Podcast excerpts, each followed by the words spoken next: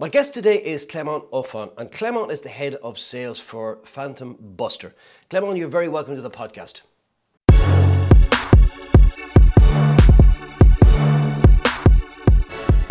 Thanks lot for You're very welcome, Clement. And I, I am very curious about what Phantom Buster is. It sounds like a little bit like Ghostbusters. I'm sure it's not, but we'll talk about that later on.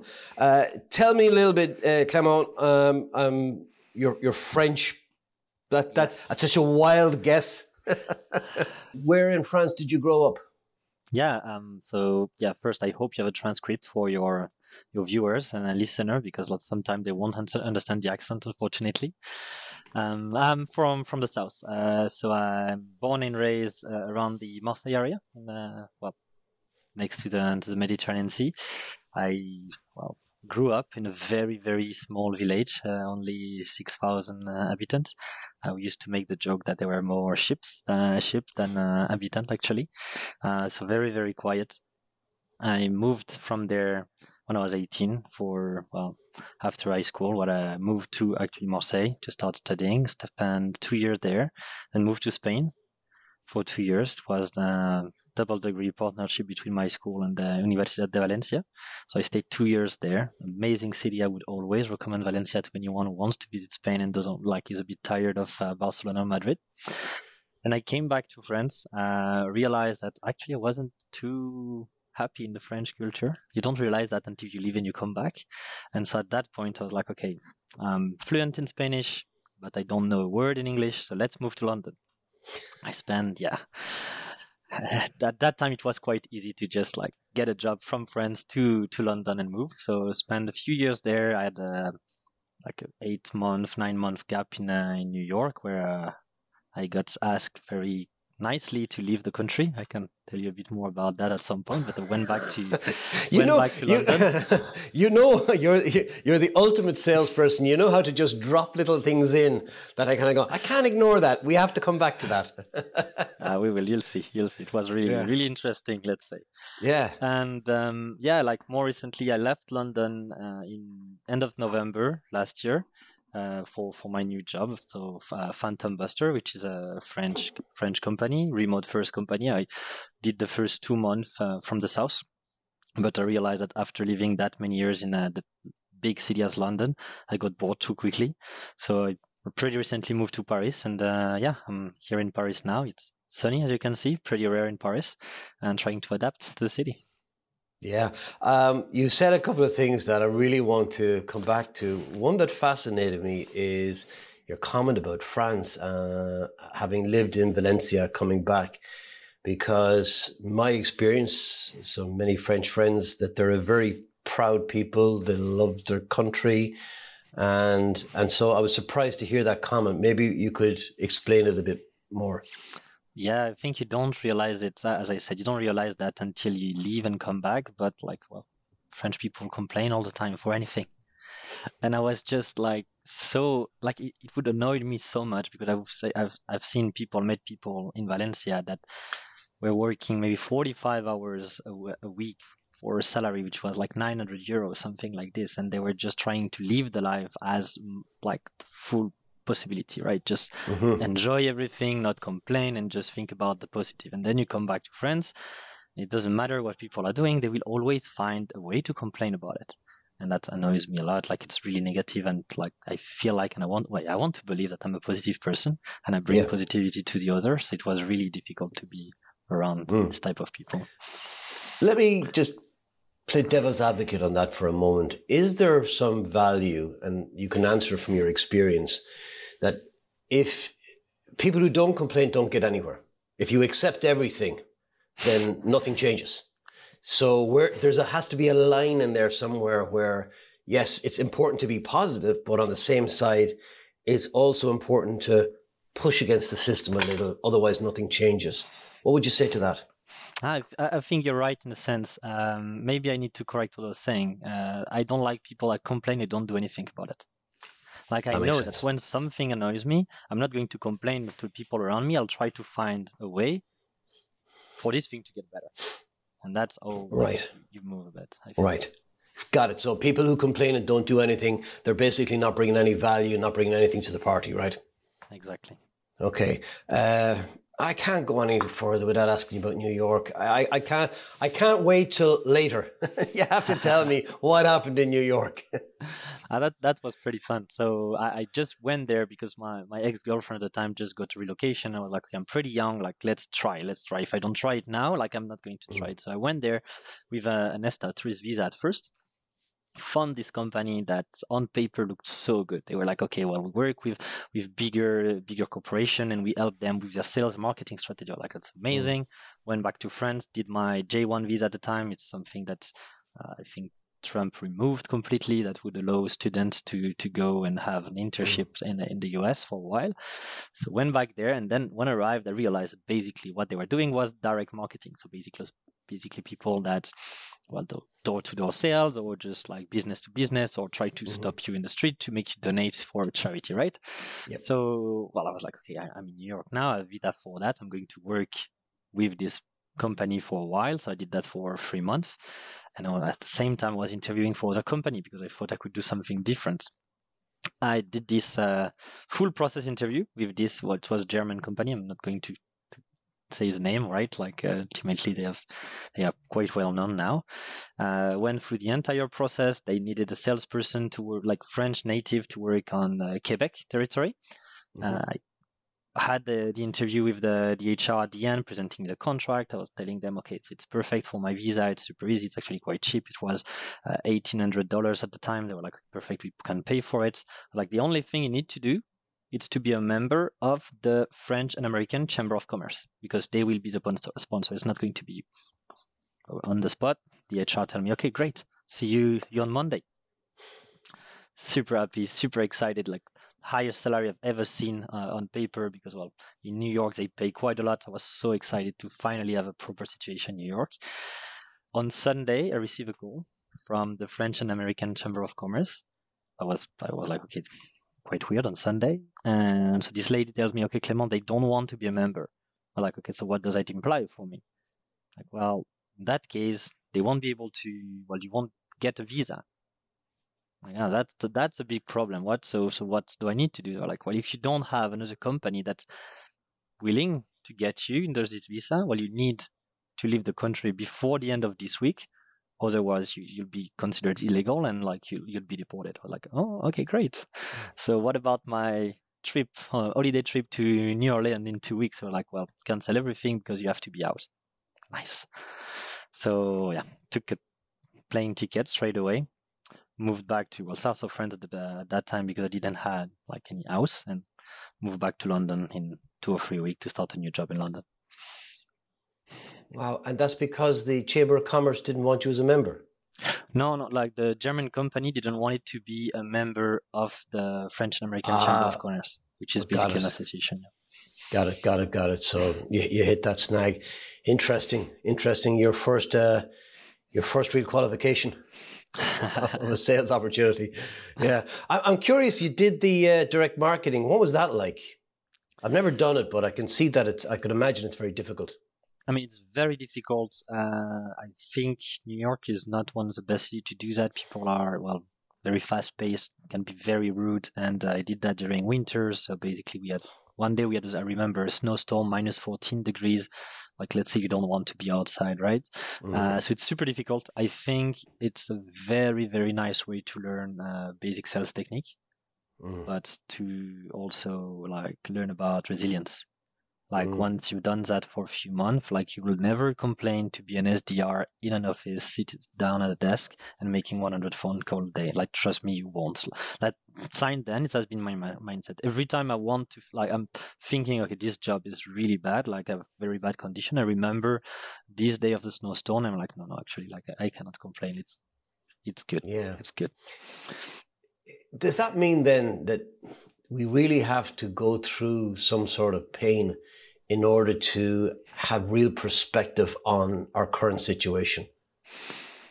I mean, many people tell you that, uh, well, super like athletes that work so hard are all grew up very, very poor, right? Like mm. even my father was telling me like something in French. You say like, well, in French, you say like you, you dois être fils de pauvre pour aimer te faire mal. So basically, you need to grow up poor to like um, well hurting yourself with work in a way. Um, mm. Yeah, I mean, I don't, I cannot say that I grew up in a very poor environment, so I cannot mm. relate to that. Uh, but yeah, I would say that definitely being in very tough position made you mm. relativize on the rest of, the, of your life, and yeah, mm. you remember um, that. Uh, was was that your first sales job? Uh, second one. Before that, second I used yeah I used to work in a like tech company in London. Yeah. I've been through SDR and sales executive. It was in a sense like call center because we had to do like many many many calls. Um, but yeah, yeah. So then tell me about your journey from that to a sales management job and how how is that different for you? Yeah, yeah, yeah.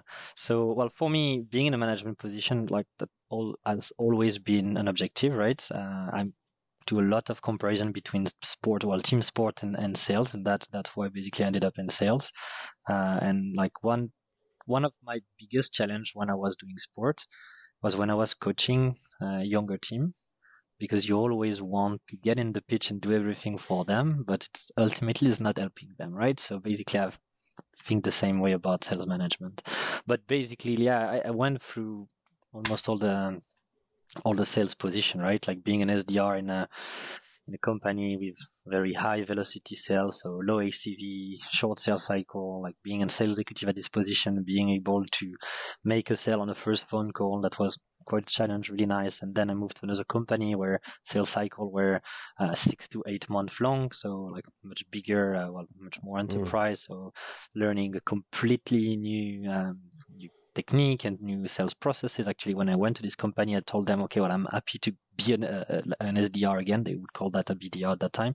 So I can learn about the process before I get into a closing position first, because it's something completely different from what I'm used to. Mm. And, um, and then, well, uh, I ended up pretty quickly in the, in the management position, but like I wasn't planning on that, to be completely mm. honest. So I was at the, this company in London, and uh, so it was my uh, annual review with the VP of sale at that time, and I was telling him, okay, so I've been in this position for one year now.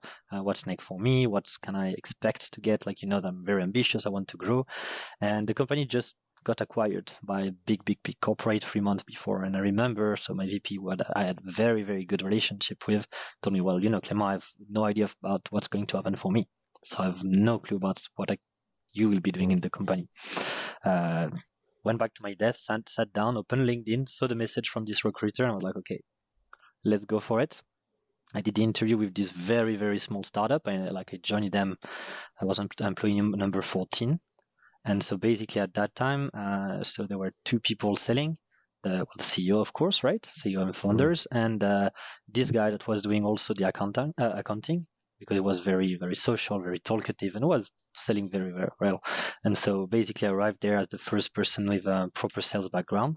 And pretty quickly, while discussing about sales strategy with the CEO, we talk about instead of only hiring sales people hiring SDR. And he told me, okay, well, hire your SDR, manage this SDR, and that's how like ultimately I started with them. And then well, I got to the head of sales position in this company, and I started hiring AE2 and uh, having a full sales team below me. Mm. Mm. And what have you found then are some of the toughest lessons in making that transition? Um, well, I think there are plenty. Definitely. Uh, well, the human factor is even more important now, right? Because you're going to say something to someone, they're going to be fired up after. Uh, you say the same thing to the person next to them, might completely destroy them, right? So you need to mm. be completely aware about the personality of every every member in your team and know uh, what words to use, which is also very like a big challenge when uh, you're not native English. And like mm. the vocabulary is of course way uh, smaller. Like sometimes, like I remember my CEO telling me like, well, this phrase. Like, I understand that you don't mean bad, but you should do it the other way around because it sounds really bad for an English person. I'm like, oops, okay. Uh, so that that was definitely one. Yeah. Um, and then it's yeah a bit what I was saying about sports, where like you want to do everything with them. You want to tell them, okay, you have a big deal here. Like put me in the call. I'm going to lead the call. But that's not scalable, right? Like uh, it's not yeah, what you yeah. want because yeah. Put me on the field, coach. Yeah, you know. yeah. Um, I wanted to ask you a little bit about what what motivates you personally. Um, I mean, to be always learning something. Like I, I wasn't really a, like in that type of mindset mindset during school. I would used to do like the bare minimum to like approve every every classes that I had. But I realized that since I started working in sales, like I'm just so passionate by the SaaS structure that I'm reading every time. I do so many like online uh, certification and formation, and I like to learn new thing and to be in a position where I can apply them straight away. I'm a big fan of the well, learning by doing in a sense. And uh, that's what I'm looking for for any new project I have. I need to be able to visualize what am I going to do there that I don't know about yet that I'm going to be able to master in a few time. Mm.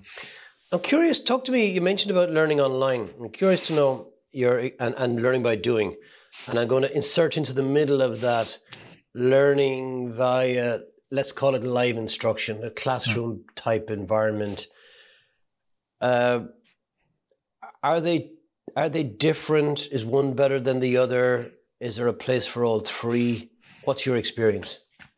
Mm, I mean, I would say that when it's a completely new subject, you have to know the basic, right? And so that's where I'm going to well, select the top two books on that thing and try to find something online so I can read, like get try to understand the main ideas and then I'll I'll go see the situation we are in in my actual company and see how we can actually adapt what I understand to to our, to my company. But um, otherwise, when it's a subject that I, I, know a bit from my experience, I would just go with a new new idea and just try and see if it mm. works and like adapt that on the go. Mm. Yeah, makes sense. Makes sense. Tell me, uh, Clement, who inspires you? Well, that's a great question. Um, Let me ask uh, it another way. If there was somebody you would love to share dinner with, somebody you've never met, and you could pick alive or dead, who would that be? Oh, wow. Um, I mean, in that sense, I, I might say Steve Jobs. Like, because he, like, first he seemed like a very um, socially awkward person mm. uh, in, in, the way he was, but he's definitely a genius. And mm. like, I, I really like his fighting mentality with everything that happened when he got like pushed out of, uh, of Apple and then came back mm. and well made the big giant that it is. So I think this capacity of also to be able to to rebound like this, it's well super super inspiring, right? Mm. Because like well, you know that after a failure, it's super, super, it's really difficult to, to go back on track and to push mm. yourself to do even more.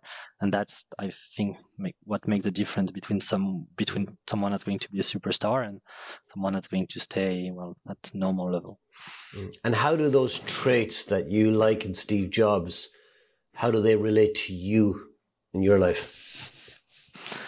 Um, well in a way i i try to push myself to not accept failure and just see okay so this thing we didn't manage to do it like and just circle back on it and try to learn as much as i can to make sure that next time i won't do the same mistake right mm. um, but also i'm always pushing myself and to like basically uh, in that sense like i'm going to to mention my parents uh, science um, i can remember they've always been complaining about their job, both of them.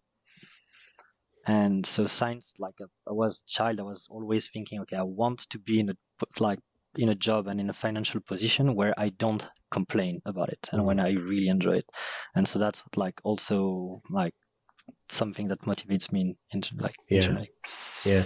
You mentioned earlier that you worked in a job that was very tactical, very uh, short, very short sales cycles and then you moved to another job where it was heavy on relationship building, long sales cycles, more of a consultative selling environment, I'd imagine.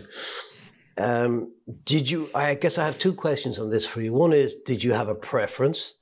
And two, do you think, in given our own personality styles, do you think we can be successful or both, or are we as humans? Are some people just better at the, the, the consultative selling and some people are more suited to short sales cycles? Mm, I think it depends a bit on the, on the personality. I'm not saying that some people will be completely bad at once and like amazing at the other because ultimately mm. like some technique and and well the personally the, the relationship you're building uh, will be impacting both, right? Mm. Um, but I'm uh, I love the action. I love being in the action constantly. So I would say that I prefer the short sales cycle, right? Like I mean, I really remember like doing all these phone calls, and I was so so so motivated to actually get people to sign on the first call. It was such a challenge that I really liked. Uh, so that my that my preference. Um, not saying that it's better than the other, and the other is also very very important. Uh, technique also different, but I know that personally I can get a bit impatient Mm. when the sales cycle are too long. So I think perhaps that's interesting because I think impatience is a positive when you're working in short sales cycles because you're impatient to get it moving quickly, quickly. Um, yeah, and it's it's a problem with long. Okay, I get it. I get it. Uh, so you also, um, I know you've worked with a number of startups. Have you ever worked with a, a larger organization? I mean, the, in terms of employee, the bigger company I worked with, so it was the first one. Uh, I think we were around 300 people at that Right. time. So an office in Melbourne. The company was created in Melbourne. Also office in Melbourne, office in Singapore, London, uh, Galway, and uh, Dallas. Yeah. That was So I, biggest w- one. uh, the reason I asked, I was wondering again, do you have a preference for an established company with procedures and policies versus a startup company that you have to build everything?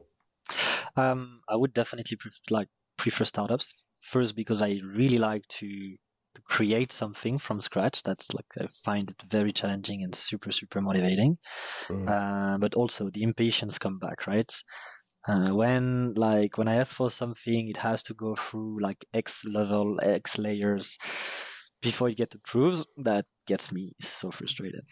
Yeah. Can you? I, I was reading today that in the UK, in their national health system, that when consultants was it the UK or was it? I think it might have been Ireland. Actually, I might not been fair to them, but the cons- hospital consultants when they want to book off some holiday, some vacation time, they have to apply for it online. Mm. And fill in a form and get both approved. Can you imagine the bureaucracy in that? Oh yeah, That's yeah. Wow, was right. Um, efficiency. Talk to me about what you like to do when you're not working, just to kind of relax and unwind. Ah, sport. I do a lot of sport. Um, yeah, I that's what gets me on in the morning. I'll try to try to do CrossFit every every morning from Monday to, Monday to Friday. Wow. Um, I'll play five-a-side. I used to play squash squash a bit when I was in London. Uh, but yeah, like I really like sport. I need to get all that energy out. Uh, that helped me sleep better, of course. Mm. Um, yeah, um, well, hanging out with friends, right? I think good salespeople, you like to be around people and to to create new relationship. That's super super important for me too. That's also why I moved to Paris and didn't stay in the south because it was a bit uh, boring there. Mm. And uh, yeah, I'm a bit of a, of a geek at, uh, when I have free time too. So I how do you have free? wow, that's that's you. You leave. It sounds like a really, really fun, interesting, busy life you lead. I try to. I try to. Yeah, Otherwise, I get bored. Yeah. Tell me, you worked in New York, London, Paris. It sounds like an sounds like a fashion advert, right? Milan is the other one that you need to go to next. Um, what was I wanted to ask you is in terms of the particularly the sales culture, what did you notice was different in working in the different centers? What was strange Um, for you? Yeah, uh, I mean, uh, American are definitely more straightforward, which is great, right? Like you can go full on, yes, it sells. Yeah, I want to sell you that, and like they accept that, they're used to it, it's part of the culture.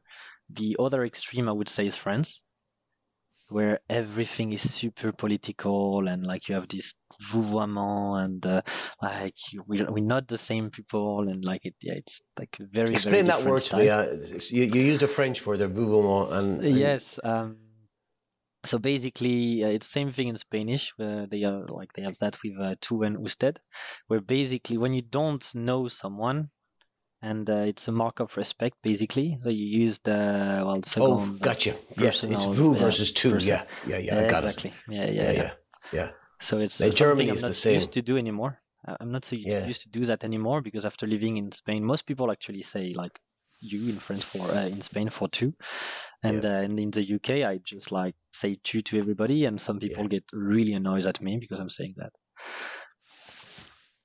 In the UK? No, no, in France now because oh, France, sorry, just arrived. Yeah, yeah, yeah, yeah. Get it. Yeah, I, that's a funny one because I remember that in Germany it was I worked in. It was only for a few months in Südwestfunk in uh, Baden-Baden, back in 1985 and uh, that was a big thing at the time because it was a German only company. And then I noticed working with companies in Germany, but there were American companies in Germany. All that disappeared. That there was a, a much more familiar language when people spoke, particularly obviously when they spoke in English, but even when they spoke in German. And I just wondered, was there a, when, when people oper- operate outside their own cultural context, that, that things kind of change for them? it's uh, where, where I saw that was I, it, there was a book. Um, uh, the author's name will come to me, but anyway, he was talking about outliers, and he he was he was telling this story about Malaysian Airlines back in the seventies, eighties. They now I think it was Malaysian Airlines. I could be wrong on that, but um, they, there was several crashes, airline crashes, and they when they identified what the problem was, it was a it was a cultural problem in that the co the, the captain was king, and the co-pilot was there basically to carry the bags for the captain. And if the co-pilot, and this was recordings on black boxes, saw there was a a, a problem ahead, they they couldn't say anything to the captain. And it was all very soft, very roundabout, you know. Uh, cr- kind of crazy weather we have here tonight, Captain. Uh, I wonder what that big dark shadow ahead of us is, Captain. and the captain would ignore them because they were just the, the, the co-pilot. But the interesting thing was when they took the pilots for training and they brought them to the States and they plopped them into a different cultural context, the co-pilots had zero problem, zero problem being very direct with their captains. And I always thought that was a really interesting one in terms of how cultures affect our behavior. And that's why I asked you the question because you've worked in with, with a number of different ones, how you transition from one to the other and how do you adapt and what what the kind of challenges are. Yeah, um, well, that's definitely a big change that you just mentioned. Um, I'm still trying to adapt right now the, to the French to the French culture, but thankfully with Phantom Buster, most of our clients are, are in the US, so it's still still okay. Yeah, but you're French. This is what I don't understand. Yeah, I never worked in France. the first time. Ah, okay. Yeah. Okay. yeah. All right. So you just come come accustomed to a different operating mode, and now you have to. Yeah, exactly. Uh, I've always adjust. worked in well, m- most of my career I spent it in the in the UK and this bit in New York. Got it. Got it. Okay. So what's what's next for you? What would you like to do when when when your time is in the work world is done if you were retired in the morning retired tomorrow morning i think mm. i'll go to like small village next to valencia called gandia and start opening a bar on the beach and enjoy serving some tapas for lunch and uh, just like the only worry I would have is how many ice cube I put in my mojito, and that's it. I love it. You really love Valencia, I can tell. I love this place. yeah, I've not been there. You've, but you've. Uh, it's gone up my list now. Um, I'm a huge. I love Spain. I've been to Malaga and Seville and places like that. I do. It is a wonderful country. Um, talk to me a little bit about Phantom Buster. Yeah. Um, so quite a young company created in France uh, by two tech guys. So it was a solution that was made by for developer at first, and the goal is to well, the ultimate goal is to automate the web. So uh, at the moment we have around like 150 phantoms. So one mm. what we call phantoms is one action that we automate in across several websites uh, like GitHub, Slack, uh, social media, etc., etc. And so what we're doing right now is to, well, we've seen that across our, uh, our clients, one main use case is happening, it's like sorting out is the lead generation. So we have many, many teams using Phantom Buster well, to generate leads for either the SDRs or the AE, depending who is in charge of the of the, the prospection, and they just automate everything that they would do to start generating the list, to start get in touch with these people, and to also completely update this their CRM because we well, we have a Phantom for HubSpot, uh, Salesforce, and mm. Pipedrive to directly update everything. So basically, we want to we try to save well as many hours as we can for the sales team so they can actually spend more time selling. Just for clarification, is it about, in that use case, is it about providing a clean list or lead generation? A lead, a, clean list for lead generation. Yeah. That's. So, like a, bit of both, in a sense that you will have some phantom that will allow you to generate lists, right? And once you have mm-hmm. that, uh, some other will actually get more well nurture the data and give you more information about this list and you will have another set of phantom that will allow you to start getting in touch with them mm. and mm. to well start receiving some some answer to to make sure mm. the lead are not as cold as they could be when you well mm. when you mm. get them from the list uh, well i was i looked at it before we had a, a call because i hadn't heard about it before and my initial thoughts were it reminded me of and I'm struggling to remember the name of the company. It's but it's ones where they're they're, they're not called snaps. They're it's something that integrates applications. Zapier. Zapier. That's Zaps, not snaps. That yeah. was it. Zaps. And but but I think it's what you're telling me is different. It's more about extraction rather than connection. Uh, yes, yes, yes, yes. I think Zapier is more integrating one app to another, uh, yeah. while we basically scrape the web. The web. So um, what's like at the moment, as I as I mentioned, we have a set of Phantom already created, but one of the ambition of the company is to create what we'll call uh, well marketplace, where a mm. company will be able to come here, meet developers that have used our technology, and the company will say, okay, we have a very specific uh, use case where we want to get uh, data from X, Y, Z type of website, and we mm. want this set of data, and the developer will just tell them, okay, I can do that for in that many hours for that price using Phantom Buster technology. Right. Tell me, tell uh, what subject in school would you have liked to have studied that you didn't? Psychology. Why did you pick that one? Definitely, um, because the more um, growing up in my professional career, the more I, uh, I realize that it's super important to, um, like to understand people's behavior and mm-hmm. to well not be offended when someone says something to you or to find the right message to get to well someone in finance some a dev or a salesperson is going to be completely different so i'm try to to read a lot about that and I've done like several personality tests too. I'm uh, interested about this thing, so I would love to study more about that. And tell me what what scares you, what worries you the most. Um, I mean, it's pretty easy. Uh, being inefficient, but also um, not seeing the appreciation for what I'm doing and not feeling that I'm important in the in the organization the day I feel like, okay, well, I could be repla- replaced like this because I'm not having an impact, I would start feeling really, really bad and really, really scared. That's interesting because there's a lot of automation, and you're in the automation business, so you know this. um, and I think there's a lot of low value tasks that low value reps do that can be very easily automated. What do reps need to do, be good at, work at to ensure that they're never replaced by automation. Yeah, I mean that's a great, great one. It's a big subject at the moment, isn't it? Mm. Um, I mean, keep learning.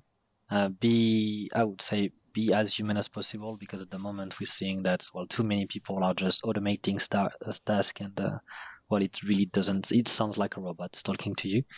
Um, and yeah, one thing that's starting to well, well, it's not starting now, but just starting to generate more content and just express your opinion online to, to mm. be seen and generate conversation. That's something that, well, you won't really be able to automate. Mm. You should express so, what you feel and think. Got it. Yeah. Okay. So it's about that human connection, um, creativity. Well, I guess that can be automated to some extent, but not human creativity. Hmm. Yeah. Um, I wanted to ask you a question. Oh, I know what it was. I, I wrote down how because when I'm talking, when I'm listening to you, and I think of something, I write it down, but I try not to look down at it. And I've got it here, and I've only half written it. Um, uh, what you mentioned earlier, you like to read books, and I wanted to hear about a book that you read that made a big impact on your life. Um, can I mention two? You, as many as you want. Great. So, I mean, the first one, I think, pretty well known, uh, spin selling. Okay. Just because it gave me this like hunger to read more. Mm. Just for that, like I was like, oh, uh, there is actually logic behind sales, and it's not just like talking to people and being friendly to them with them to make them time. There is actually something there. There is more just like being talkative. So this one had maybe the biggest impact in the sense that it made me start to read, and science then I've been reading quite a lot. And the other one that I try to to apply, and that's the one that I've both the most time on Amazon just to give it to to some other people as a gift, right?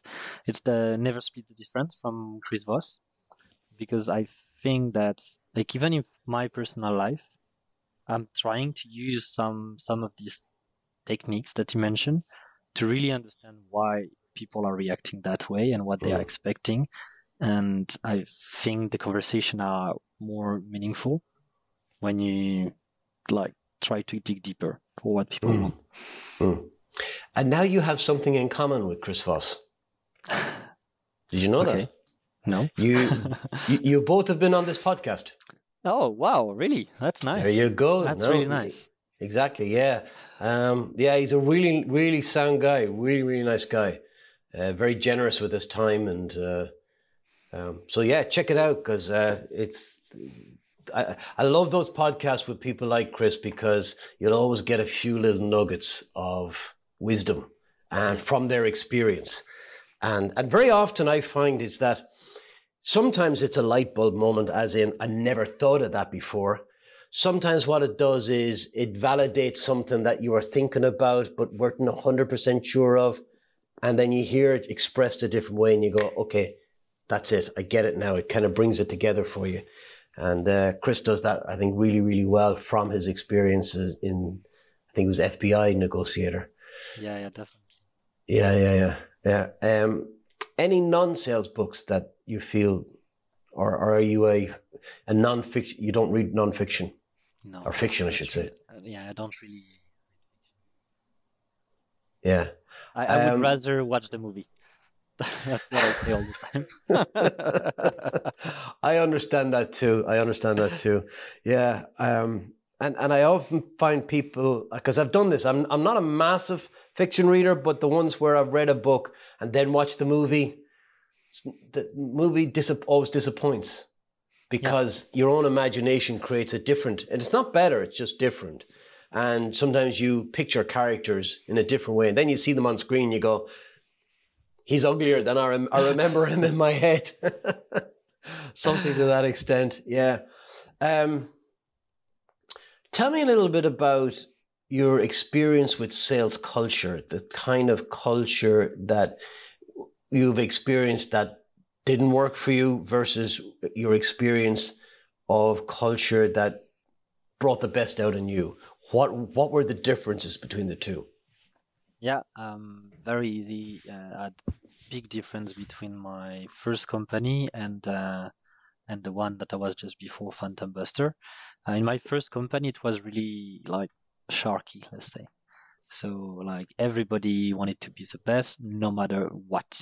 So people would be lying, would be cheating, would be like stealing leads from from the other the, the goal was to be the best for sure and that's mm. I, I, really don't like that I, I mean again i'm going to compare that with sport i always did team sport i like i like to shine when the team is like is bright basically mm. like i love to be captain of the team to motivate everybody to help everybody to get better so we win together and that's exactly what i had in the, in the company before uh, phantom buster where like everybody was completely to, uh, able to share all the technique every like thing they found on the market and competitors. Like, yeah, really the the knowledge was completely shared for with the with the rest of the team, and everybody will celebrate the win of the others. And that's like that's the type of atmosphere we where I strive basically. So I'm going to ask you a an unfair question.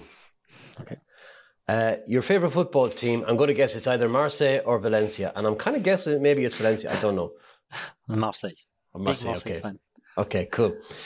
It's a uh, Europa League or Europa Cup final, and it's 89 minutes, and Marseille get a penalty, Yeah. but it's clear to you that it was a dive.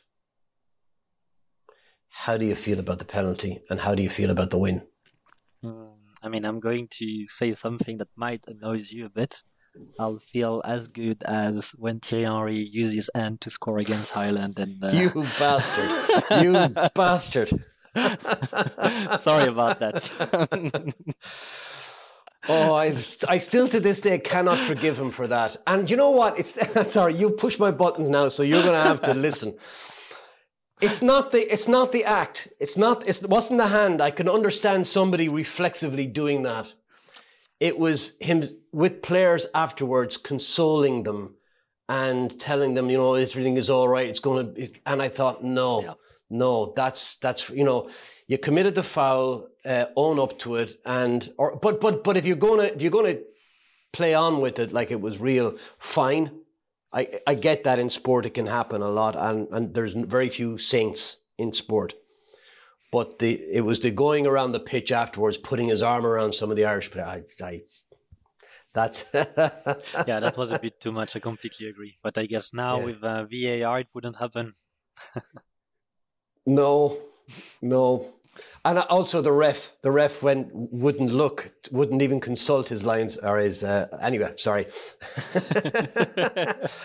I said at the beginning of this podcast, Demon, that I knew from how you just dropped in the New York thing that you're a natural born salesperson. I've also seen now your ability to distract and deflect the conversation. You're a master communicator, and I commend you. I commend you. How to dodge a question? Just throw back a bigger, uh, throw a grenade back into the conversation, and uh, so um, you you were you were happy with the win. I'm guessing with uh, when Thierry Henry uh, got got got the goal. Yeah. yeah, And, and I'll be honest, listen, I said it was an unfair question because I think all of us uh, at some level will will find a way of rationalizing that because we'll say, well, it probably happened to us earlier. I've been there too. And uh, so that's why it was unfair. Anyhow, um, Clement, I thoroughly enjoyed our conversation. We are up on time, unfortunately. Um, I, I, I, I think you're, you're a fascinating character. You really are. And uh, I've, I've, again, I've, I've enjoyed getting to know you. And I want to wish you the best of luck with Phantom Buster.